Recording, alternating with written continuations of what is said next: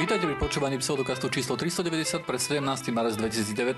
V štúdiu vítam Martyra, Čaute. Kupka Ahojte. a ja som Joiner. A ešte tu máme Osirisa.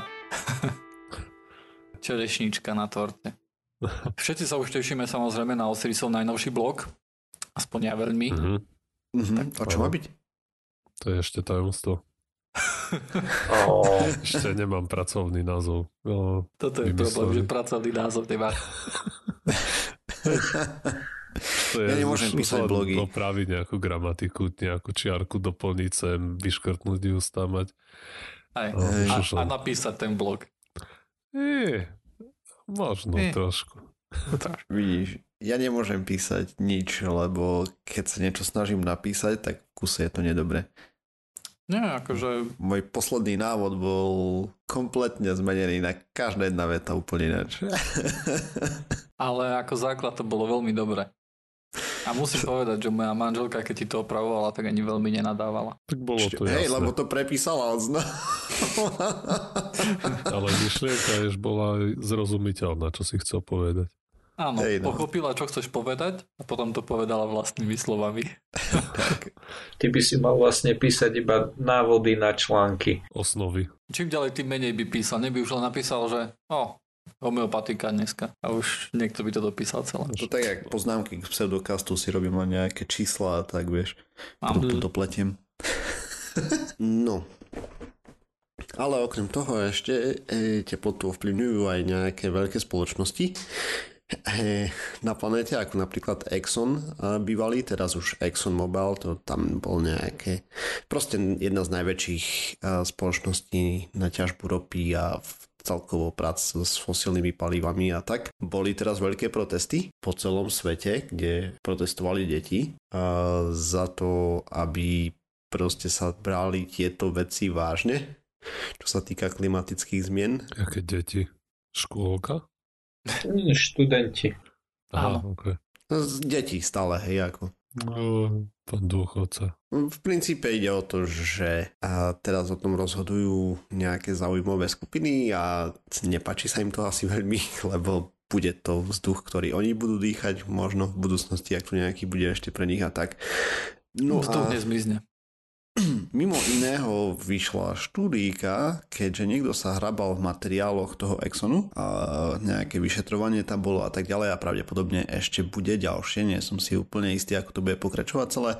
Myslím, že to bol výsledok z toho, že súd vyžiadal si nejaké veci, a nejaké dokumenty a myslím, že v tých dokumentoch sa to ukázalo, ne? Mhm. Takže mali náhľad do interných dokumentov Exxonu, z toho vypracovali potom nejakú menšiu štúdiu, alebo tak. Jak, ani neviem, jak to nazvať. Je to stále, je to publikované pod dojičkom, normálne je to kvázi vo forme štúdie, ale, ale není to vedecký experiment, Alebo nejaká analýza tých materiálov. alebo tak. Takže podľa rôznych článkov aj podľa toho vlastne spracovania spoločnosť vedela, mala vedomosti už niekedy okolo roku 1977 o tom, čo spôsobuje, čo bolo približne 11 rokov pred tým, ako verejnosť vôbec začala tušiť, že dačo je veľmi škaredé, sa tam deje s CO2 a tak. Niekedy medzi v 1970. a 1980. rokoch vlastne oni zamestnávali vedcov, a ktorí skúmali vlastne vplyvy toho, čo robia na životné prostredie, alebo teda na našu planétu.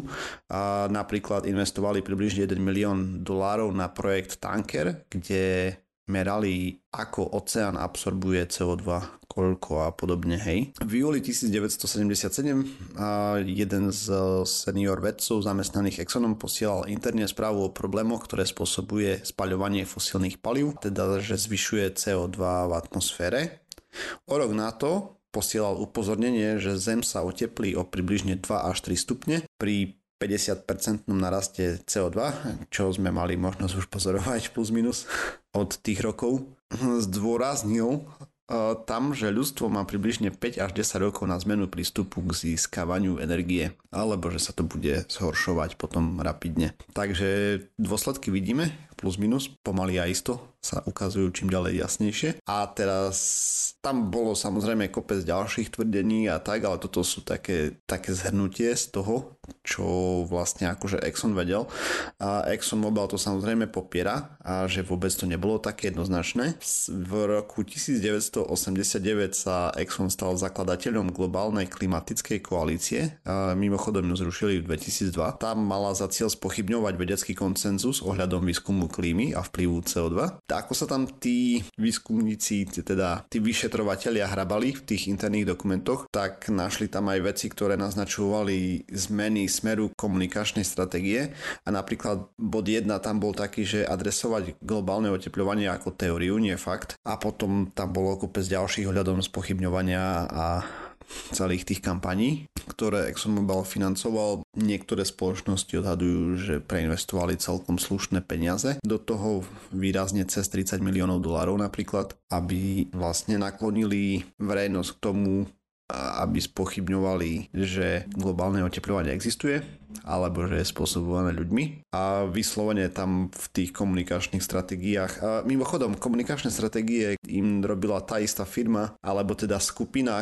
pripravovala komunikačné stratégie pre tabakový priemysel keď sa snažili presadiť, že cigarety sú zdraviu prospešné.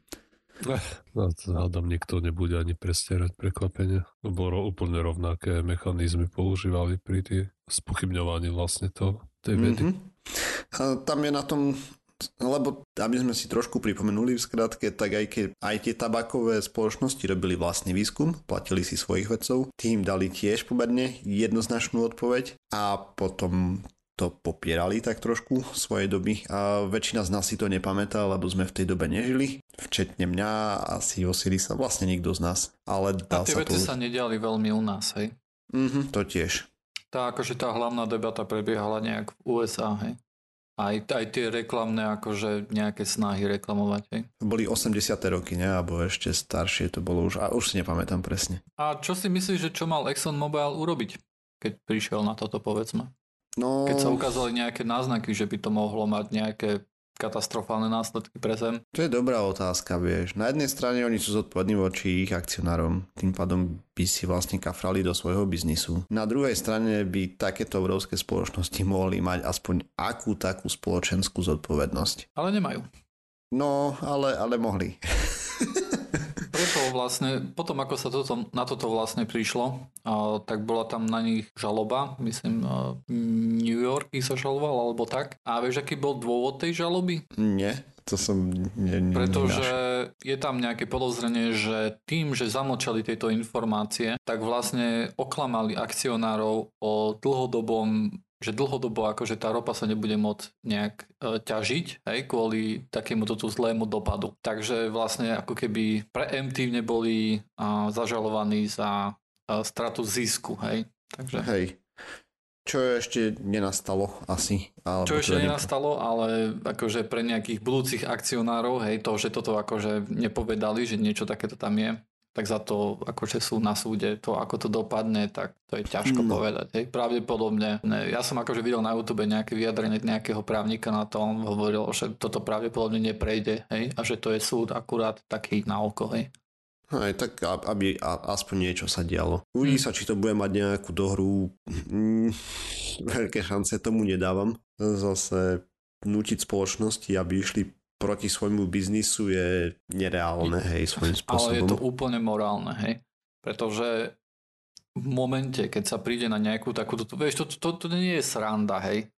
Hej, to je to... podobne ako s olovom bolo.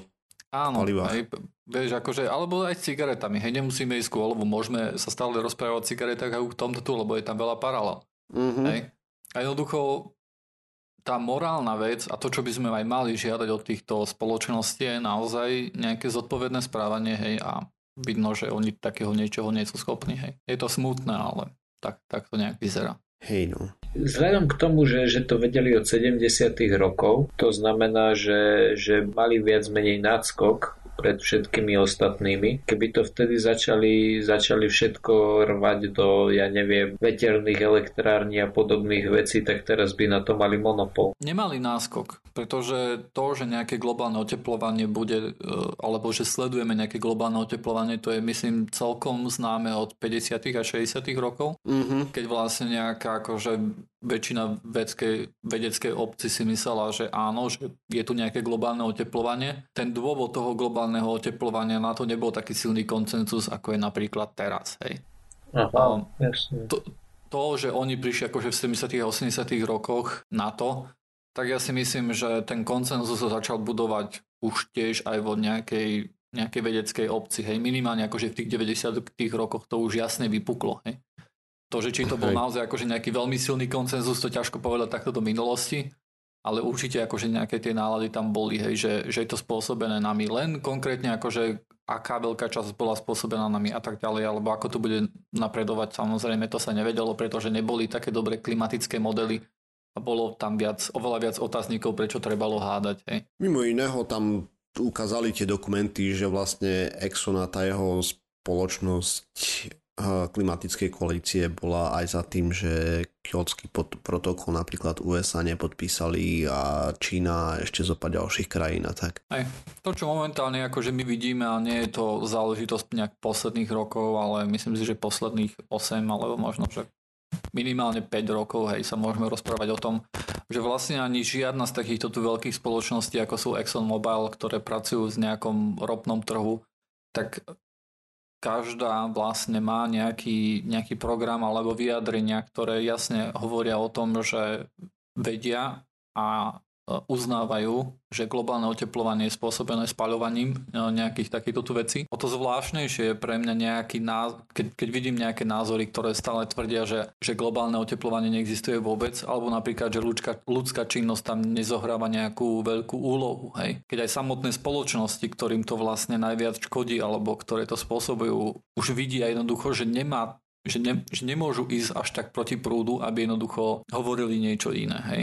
ExxonMobil akože stanoviska už pekných pár rokov sú jednoducho také, že áno, globálne oteplovanie je fakt a áno, to, že, že to kvôli vlastne nejaké ľudskej činnosti, to je tiež fakt.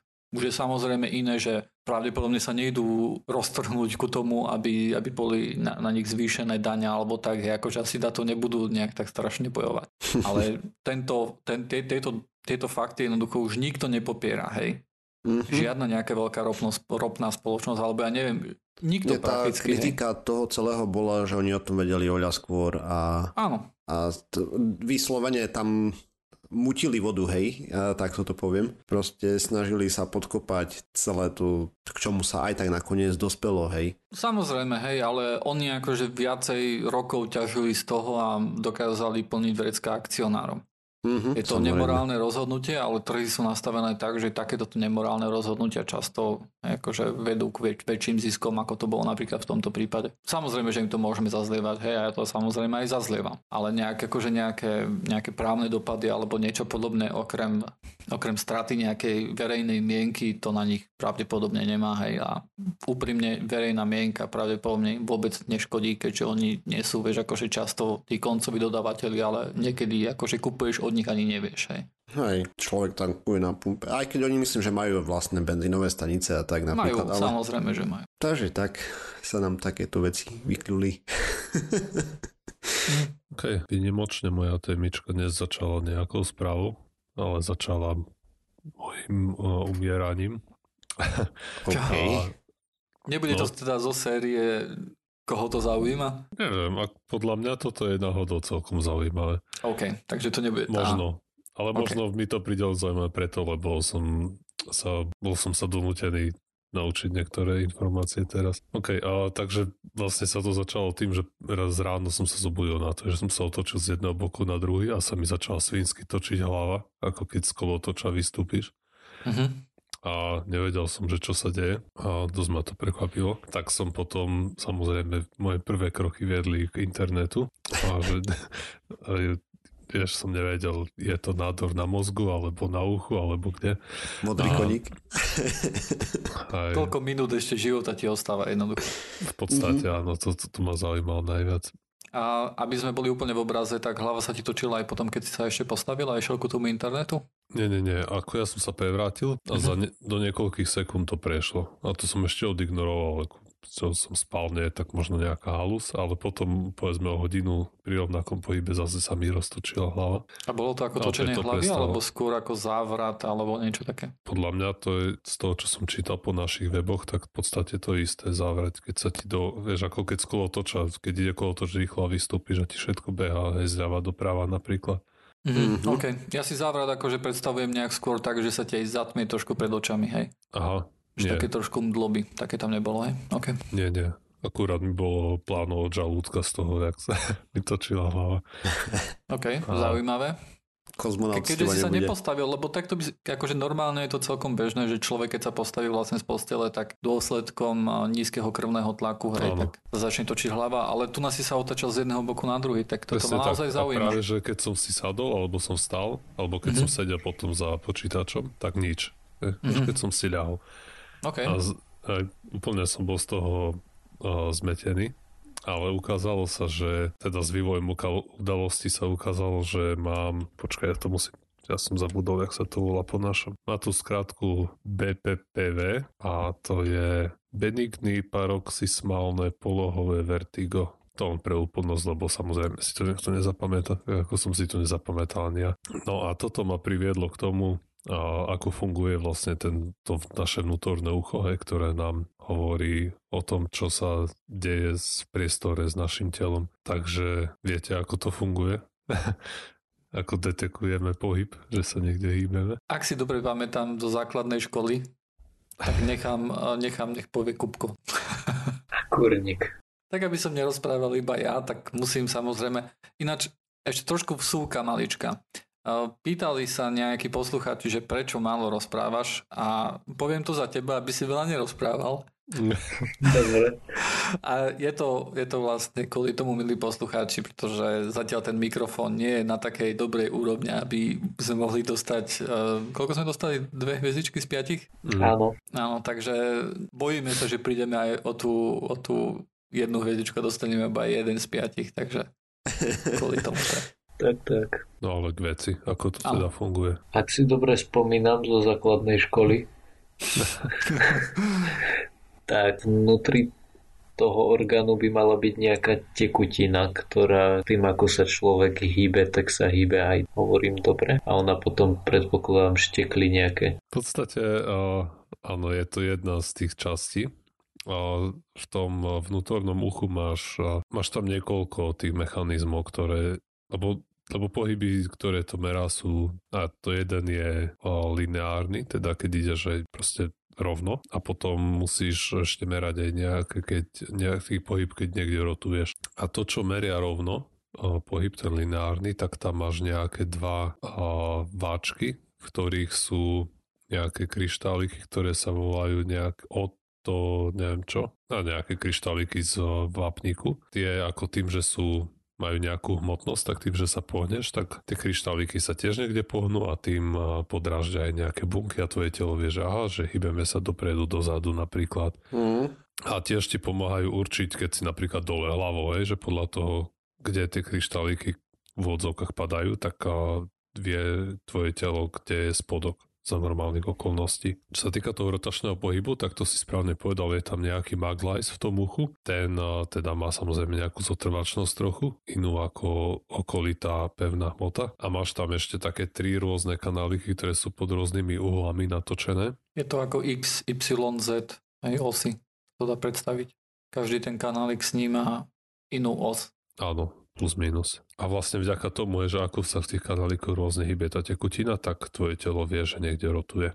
No a takto hej, za normálnych okolností to takto funguje, hej, nemáš veľmi dôvod, prečo by to nejak nemalo fungovať, ale práve pri tom BPPV, čo som mal ja, tak jeden z tých eh, kryštálíkov, tých kalciových, aj tých vapníkových, sa ti niekde uvoľní a dostane sa do jedného z tých troch eh, kanálikov.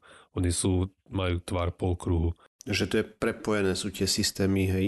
No to je jeden systém, hej. Tie váčky sú niekde tam, tiež sú v tom magľajze, tie kryštáliky sú normálne priklincované. Mm-hmm. Lenže môžu sa uvoľniť. He? A niekedy sa dostanú do jedného z tých kanálikov. A práve tu vstupuje to, keď som sa ja prevrátil z jedného boku na druhý, a tak tým, že tam bol ten kryštálik, vieš, tak on vplyvom gravitácie spadol cez ten kanálik a rozvíril tú tekutinu a proste moja hlava si myslela, že proste veľmi rýchlo rotujeme jedným smerom. A je to dosť neškodné, ale prešlo mi to za, za pár dní, pričom keď som sedel za počítačom, tak vôbec ma to nejak neobmedzoval, ale kvôli tomu, že som mal si ten kryštálek v tom nejakom horizontálnom kanáliku, ktorý práve pri tom prevracaní z jedného boku na druhý, keď ležíš, tak to niečo robí. Naozaj pár dní, hej? Presne pár, skoro pár. Skoro mm-hmm. presne pár, boli to 3 dní. A mm-hmm. vlastne to bol útorok, a v stredu ráno som to znova spozoroval to isté, tak to ma vyhnali ku doktorke, že už musím ísť, lebo smrť, nádor, všetko. A doktorka mi potvrdila moju Google diagnózu a poslala ma na ORL, ale na ORL už to už bol popoludní, tam samozrejme nikto nebol, tak som si potom volal na termín, že o, mladý pán, tak príďte o dva týždne, tak už som sa k tomu nedostal, lebo vlastne to je až budúci týždeň som mať ten termín. No a potom ešte v, štvrtok raz sa, mi už, už som cítil ako, že to ustáva, že to nie je také divoké ako to prvý deň. A potom som sa ešte dočítal, že pomáha, keď spíš na vyvýšenom vankúši a, ne, a nelíhaš si na ten bok, na ktorej strane máš vlastne ten kryštálik uvoľnený. Tak mm-hmm. som spal, ja neviem, 3-4 noci a, a úplne to zmizlo v tom čase. Ja, Ale sa ešte... vrátil naspäť do toho vačku, alebo sa naspäť priklincoval, alebo čo sa mu stalo? To jak mám vedieť ja. ja viem. Hypotéza nejaká, nie? Však... Ako Možno sa to... rozpustil. Áno, to je jedna z možností, alebo sa niekde zasekol, kde ničomu nevadí, alebo sa vstrebal kto vie. Mm. A viem, že keby som sa dostal na to ORL vtedy, tak oni by mi urobili niečo, čo sa volá asi Appleho manéver a ten ti rôzne a lekár aj ti pomôže no, správne natočiť hlavu, ty tam robíš nejaké pohyby a relatívne rýchlo. Tie pohyby slúžia na to, aby ten kryštálik ti dostal vonku z tej z toho, z toho kanálika niekde, aby sa dostal tam, kde nemôže škodiť. Hmm. Ja som to skúšal len sám v domácich podmienkach, ale nepodarilo sa mi to urobiť dobre, pretože no, sa mi to ešte vrátil. To spočíva v tom, že ty si sadneš, otočíš hlavu o 45 stupňov na tú stranu, ktorú máš postihnutú, ktoré ucho. Potom si musíš veľmi rýchlo láhnuť, až tak, že hlava ti ako no si ľahneš, ale musíš mať hlavu tak, aby ti ešte prečnievala popod postel, ako keby že na, na kraj si musíš mať, na kraji postele máš plecia. A práve tam, ako ti má pomôcť ten, ten lekár, že ti podrží hlavu, aby si tam nepráštilo niečo, vie ako rýchlo ti s tým má pohnúť. Lebo tu je riziko, že keď sa, sa pohneš pomaly, tak uh, s tým kryštálikom, vieš, nie, nie je tam dostatočná, dostatočný pohyb, aby sa niekde pohol. A potom to, keď už ležíš, tak nesmieš vlastne príliš rýchlo prejsť do druhej polohy, aby, lebo potom nemusí ten kryštálik klesnúť plnom gravitácie tam, kde má byť. Potom ešte dosť počia z nejakých ďalších troch alebo štyroch krokov a hovoríme, mne sa to v domácich podmienkach evidentne nepodarilo urobiť buď dosť rýchlo alebo dosť pomaly, kto vie. Viackrát si tu spomínal, že zjavne si vedel, že na ktorej strane to bolo. Taká hlúpa otázka, Hej. ako si vedel, na ktorej strane to bolo? No, to sa zistuje tak, že ty si sadneš a mm-hmm. otočíš hlavu na tých 45 stupňov do jednej strany, ľaneš si a keď sa ti roztočí hlava, tak vtedy na tej strane je ten postihnutý kanálik. Mm-hmm. Okay. Si to takto vedel vyvolať naozaj, hej? Áno. OK. Lebo ja som akože pôvodne som to chápal tak, že sa to niekedy objavilo, hej, keď si sa otočil na posteli, hej, alebo že, že to si takto vedel vyvolať, tak to je dosť akože halus. Akože som ležal, no keď som ležal dlhšie na ľavej strane, alebo som, neviem, som sa mrvil, tak to niekde kleslo. No a keď mm-hmm. som sa otočil na pravú, tak uh, tam ako to potom začalo klesať na tú druhú stranu. Hm, okay. Ale potvrdzu, potvrdzuje sa to práve tým, že ty sedíš a otočíš hlavu buď doprava alebo doľava a si ľahneš a tam na tú stranu, na ktorú máš otočenú hlavu a sa ti roztočí, tak tá strana je postihnutá. Je to niečo, čo prichádza s vekom? Áno, presne tak. A aj keď ja som ako najbežnejší pacient s týmto BPPV je žena po 50 mm-hmm. a že, alebo po 40 že v tom vyššom strednom veku, dajme tomu. A skôr sa to vyskytuje u žen ako u mužov, ale ako ja mám 30, 33. a... Máš podobný problém a... ako ja, tiež nikde neviem, koľko mám rokov. Som musel pozrieť na kalendár, aký je. E. A ako môže sa to stať hocikom? A, ale ešte môžeš, môže byť ten kryštál v iných tých a, kanálikoch. Ja som sa rozprával s jedným kamošom, som mu o tom hovoril, tak on vral, že jeho otec mal toto isté, ale on to mal práve v tom, e, v nejakom inom zjavne kanáliku a jemu sa to dialo, keď sa napríklad pozrel hore alebo dole, že on to mal v nejakom tom vertikálnom. Mm-hmm. Čo je podľa mňa o dosť nepríjemnejšie. To som celkom spokojný, že som takto obišiel, že som mohol aspoň za počítačom sedieť kľudne. Hej, no lebo keď to máš v tom vertikálnom, tak to máš kopec ďalších problémov z toho asi. No je treba, že neviem, chceš sa obuť, tak Hej. si musíš sadnúť aj. Alebo chceš si zobrať pohár z políčky hore. Napiť sa tie... ideš, zdvihneš hlavu a... Presne. No teraz si predstav, že ty by si chcel ísť na tenis. Tak takéto tu veci by asi, asi by si nebol najlepší športovec. Nie, ja myslím iba pozerať. Ja iba pozerám. Z jednej strany na druhú. Nie, toto mi nevadilo, pretože sa to tak... Lebo keď otáčal som hlavu spravo doľava, to bolo v pohode. Pretože som tam, ten, keď som ležal, vieš, tak ten kanálik bol natočený 90 stupňov. A vtedy to bol rozdiel. Keď som sa prihátil z boku na bok, tak vtedy tam mohol ten eh, kryštálik putovať aj z jednej strany na druhú, ale keď som len, len otáčal hlavu eh, z boka na bok, alebo sprava doľava, tak nemal kde putovať, lebo gravitácia stále ťahala iba dole. A odstredivá sila? Ne, nepostrehol som. Skúšal som ako hociak si... hlavou točiť. Aj keď som šel cez testu, treba, že som sa pozeral, alebo čo. Vo, v stoji, keď som sedel alebo stál, tak sa mi to nepodarilo vyvolať. Možno úplne v prvý deň, hneď keď som vstal a neviem, som, som sa zohol alebo som sa napil, tak a, trochu som to cítil, že som sa musel pridržať asi raz niečo. Dobrá haluška. Sranda, hej. Dokonalý dizajn. postihuje to tak 3% populácie. Mm-hmm. Teda to je celkom časté. Áno, nie je to vôbec uh, úplne, nie je to až také zriedkavé. Mm-hmm. A potom ešte to môže byť spôsobené nejakým úderom do hlavy a hociakou nejakou infekciou a samozrejme nádormi. Hej. Ale najbežnejšie je práve to, že sa ti tam uvoľní ten kryštálik vápnikovi a sa tam vydá na nejakú púť. No a buď, by, buď s tým človek môže ísť za to ORL, kde by mu to mali vyriešiť tým manévrom, že že je to veľmi účinné. Hneď po, si tam, neviem, 5 minút s tebou zacvičí a problém vyriešený úplne, alebo to urobiť tak ako ja, možno asi neúplne správne, neísť na ORL, že vtedy to za nejaký týždeň až mesiac prejde podľa toho, podľa nejakých tých všetkých náležitostí treba zdieť ten kryštál, aký je veľký asi. Tak poďme, poďme ešte sa pozrieť na jednu vec, ktorá sa udiala, lebo objavili sa nejaké články, samozrejme, lebo vyšla ďalšia štúdia z Dánska, kde konkrétne nejakých 57 461 detí monitorovali narodených medzi 99, 1999 až 2010 a monitorovali ich ohľadom toho, ako sa u nich vyvíjal autizmus, teda kto z nich ho dostal a podobne. A je to ďalšia štúdia z radu overujeme, čo Heisel Andrew Wakefield pokakal. Takže vlastne snažili sa nájsť koreláciu alebo kauzalitu medzi MMR vakcínou a zase raz im vyšlo, že nie, ale mimo iného tam dostali nejaké zaujímavé výsledky. Napríklad, že ak je v rodine už niekto s autizmom, tak pre tie deti bola pravdepodobnosť, že budú mať tiež autizmus 7-násobne vyššia oproti štandardnej populácii. Zároveň prišli na to, že pre chlapcov je pravdepodobnosť, že budú mať autizmus štvornásobne vyššia ako pre dievčata všeobecne. To sa akože už aj dlho vie, že tam je nejaký genetický prvok a takisto, že samozrejme je to mnohonásobne väčšia šanca, že autizmus dostane chlapec ako dievča. Takže vlastne tá štúdia nepriniesla nič nové. len do založky, že vakcína MMR nespôsobuje autizmus, pribudol ďalší pomerne drahý projekt asi.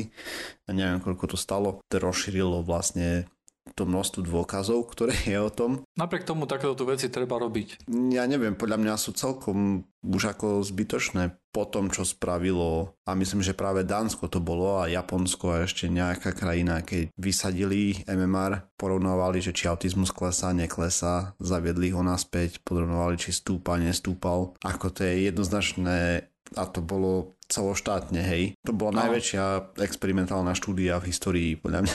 No teda asi nie v histórii, ale najjednoznačnejší dôkaz toho, že halo, nevymýšľajte z prostosti, nič tam nie je. No, avšak, ja som sa chcel dopatrať, lebo to som našiel na rôznych článkoch, nechcel som sa dopatrať k originálnej štúdii, že si ju pozriem tak trošku, keď som si čítal tie články, ktoré o tom reportovali a dal som do Google, že dánska štúdia, hej, uh, autizmus a za posledný mesiac dajme tomu alebo dva, už si nepamätám presne. Ale prvé, čo mi vyskočilo, bolo niečo na nadávanie.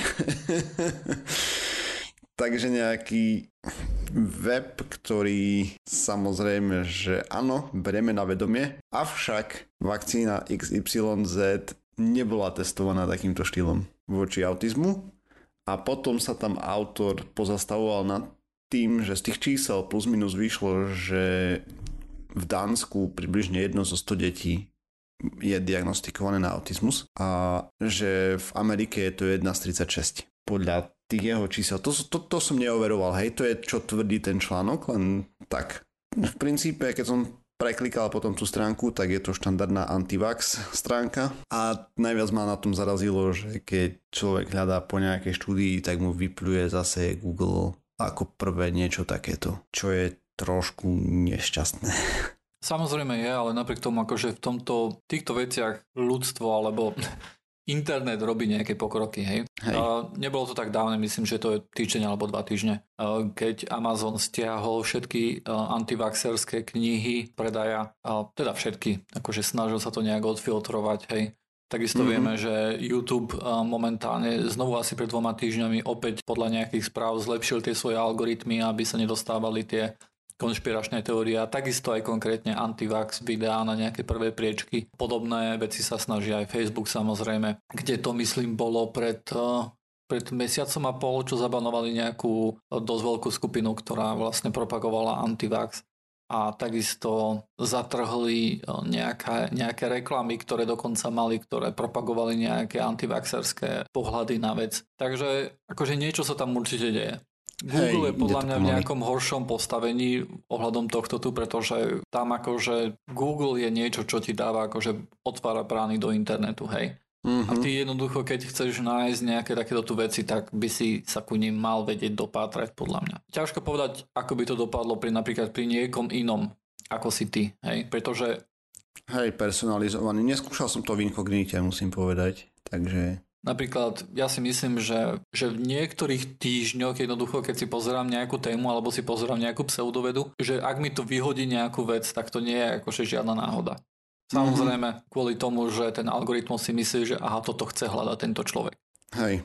Google sa už tiež vyjadril, že sa snaží nejaké, nejak, takéto tu veci akože nejak um, Odsúvať. Odsúvať, myslím, myslím, že to už je pekných pár rôčkov, čo vlastne oznámil, že má nejakú databázu ako keby faktov. Nejak ten algoritmus sa snaží zistiť, či stránka je faktická a na základe toho akože ju dávať na prednejšie miesta, ako by sa normálne dostala. A takisto strhávať body, ak tam sú nejaké nepravdy, aj nejaké faktické chyby. Ale myslím, že to bolo hlavne ohľadom takých vecí ako dátumy narodenia a tak ďalej. Pochybujem, že tá že ten engine bol dostatočne vyspelý na to, aby jednoducho vedel, že nejaké tendečné veci alebo nejaké, vieš, akože nejaké mm-hmm. vyťahnuté veci, akože, ktoré nesúvisia so všetkým, že sú tam napísané. No a takže vlastne k tej stránke už len toľko som chcel vlastne aj k tomu článku, ktorý tam on popisuje, hej, a s tým, že len posúva bránku, tá tradičná logická chyba samozrejme, lebo OMR je už takmer na 100%, by sa dalo povedať, že určite tam není ani žiadne spojenie medzi tým. Asi možno sa dá niečo lepšie vymyslieť ešte stále, hej, ako, ale no, plýtvanie Už to bude peniazy. stať obrovskú hromadu zdrojov a ten prínos bude už úplne minimálny. Presne. Lebo koho, koho zaujíma, aká je veda, aká je skutočnosť, tak ten už dávno vie, ako sa veci majú. Mm-hmm. A ľudia, ktorí proti, ktorí stále si melú svoje, že vakcíny spôsobuje autizmus, tak s nimi nepohne nič. Aj to už je ideologicky investovaný ten človek aj do toho. Hej. Samozrejme, napriek tomu nejaké replikácie a tak ďalej stále majú zmysel. my jednoducho vidíme, toto nie je práve akože medicína nie je práve jeden z tých oborov alebo konkrétne očkovanie, kde by sa, ktorý by sa potýkal s nejakými takýmito problémami, ale my vidíme napríklad v psychológii, kde naozaj niektoré veci vydržali 10 ročia, hlavne kvôli tomu, že Jednoducho tie, tie plné replikácie sa nerobili jednoducho. Aj napríklad to, že keď im to nevyšlo, tak sa jednoducho nepublikovalo. Toto je samozrejme vec, ktorá je natoľko kontroverzná, že tam sa jednoducho, tam sa robili kvalitné štúdie, hej, a samozrejme boli tam e, nejaké štúdie dotované aj z jednej strany, aj z druhej strany a ukázalo sa tak jednoducho podľa mňa dosť jednoznačné, že to nespôsobuje autizmus a nikdy vlastne sa ani nemalo myslieť, hej, že to spôsobovalo autizmus, to bolo niečo, čo spôsobili skôr média, ako... Jeden nejaký... podvodník a média potom áno. Áno, akože um, je veľa, môžeš, môžeš ukázať na, na mnohé štúdie, ktoré ukázajú, uka, ukazujú niečo iné ako je fakt, hej. Mm-hmm. Napriek tomu, akože sa nevznikne nejaké, nejaké také veľké halo okolo nich a ja si myslím, že, že tu nám vlastne robila hlavnú škodu média. Pretože Hej. vo vede je, je úplne normálne, aby vo vede si mal nejakých ľudí, ktorí majú nejaký minoritný názor. Dokonca je to celkom žiadané, hej? Pretože môžu mať pravdu. A, dobre, a, tu by sme mohli trošku prosprávať o tom, ako vlastne funguje vedecký proces, lebo to ľudia si predstavujú, že všetky ich články, ktoré teda predpokladám, že naši posluchači nie, ale ľudia, ktorí nás nepočúvajú, čo nám asi nepomôže, ale aj tak. Nie, niektorí jedinci si proste myslia, že vedci niečo napíšu a potom to publikujú a tým pádom to končí. A realita je ale trošku iná, kde najprv to ide kolegom na posúdenie a tí sa snažia proste rozmetať tú teóriu na sakmar. Napríklad ja budem tvrdiť, že voda je mokrá, hej, alebo neviem, že má 3 stupne, hej, a teraz, alebo nie, dajme nejaký lepší príklad. že auto sa hýbe na základe spaľovacieho motoru a oni budú rýpať teda, že a odfiltrovali ste, ja neviem, vzduch, hej, ja neviem, nehybením slnečné svetlo a podobne a tak ďalej. Nemáte chybu tam, nie je na, šikmom, na šikmej ploche a podobne. Hej, to je veľmi zjednodušené, ale proste sa kon, za normálnych okolností, pokiaľ to není nejaký pochybný falzifikát. Tá proste štúdia prechádza obrovskou diskusiou vo vedeckých kruhoch a pripomienkovaním kritikov a tak ďalej, aby bolo všetko odchytané a nedalo sa to spraviť ešte ináč.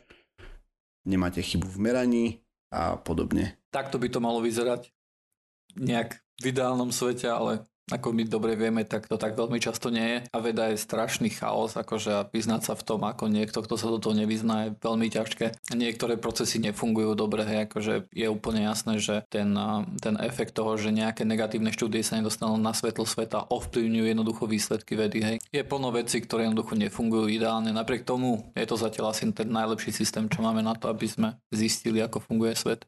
Proti tými negatívnymi štúdiami to už bude odfiltrované v rámci možností, lebo každú štúdiu, ktorú robíš, registruješ po novom, nie? Tam je povinnosť. Um, keď ju robíš to... v USA a keď no, je dobre. medicínska nejaká. A keď, a keď tam sú nejaké peniaze daňových poplatníkov napísané a keď a keď a keď. Dobre, je tam, je tam veľa vecí, kvôli, ktorým sa, kvôli ktorým sa to nerobí. Ako hovorím, akože tá, tá skutočnosť, ako to naozaj funguje, je oveľa, je to oveľa komplexnejšie hej, a oveľa také škaredé, hej, ako by, ako by sme si predstavovali nejaký ideál. Ako by to malo byť. Ale posúva sa to tým smerom pomaličky, hej, začalo sa to pri tých štátnych štúdiách a bude lepšie. Dúfam. Tak dúfajme, že že sa to podarí ako čo nejak, lebo veda je samonapra- má nejaký samonapravovací mechanizmus, hej. Máš, nechcem povedať metaštúdie, lebo to nie je ten pravý názov, ale štúdie, ktoré sa vlastne pozerajú na vedu samotnú, hej. Mm-hmm. Môžeme sa na to pozrieť ako napríklad štúdie, ktoré sa pozerali na uh, články v Nature a jednoducho zistili, že veľké percento z nich nebolo správnych. Hej. Po mnohých rokoch sa to zistilo, že, že väčšina štúdí, ktoré jednoducho tam boli publikované, boli nesprávne. Hej.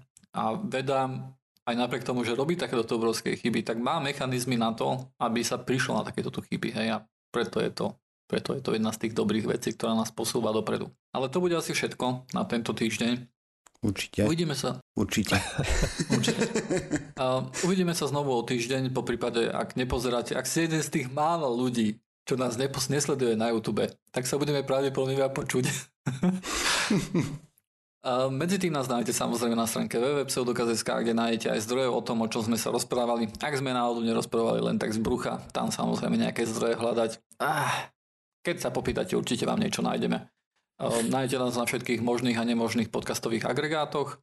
Samozrejme, opäť vás prosím o to, aby ste nám dali nejaké hodnotenie na iTunes. Nedávno som vlastne prišiel na to, že tie hodnotenia iTunes sú podľa krajiny, to znamená, že keď ja som ich pozeral, tak som videl iba, ktoré boli hodnotenia zo Slovenska. Samozrejme, že máme poslucháčov aj v zahraničí, ako napríklad Rakúsko, Česko, Veľká Británia alebo Amerika.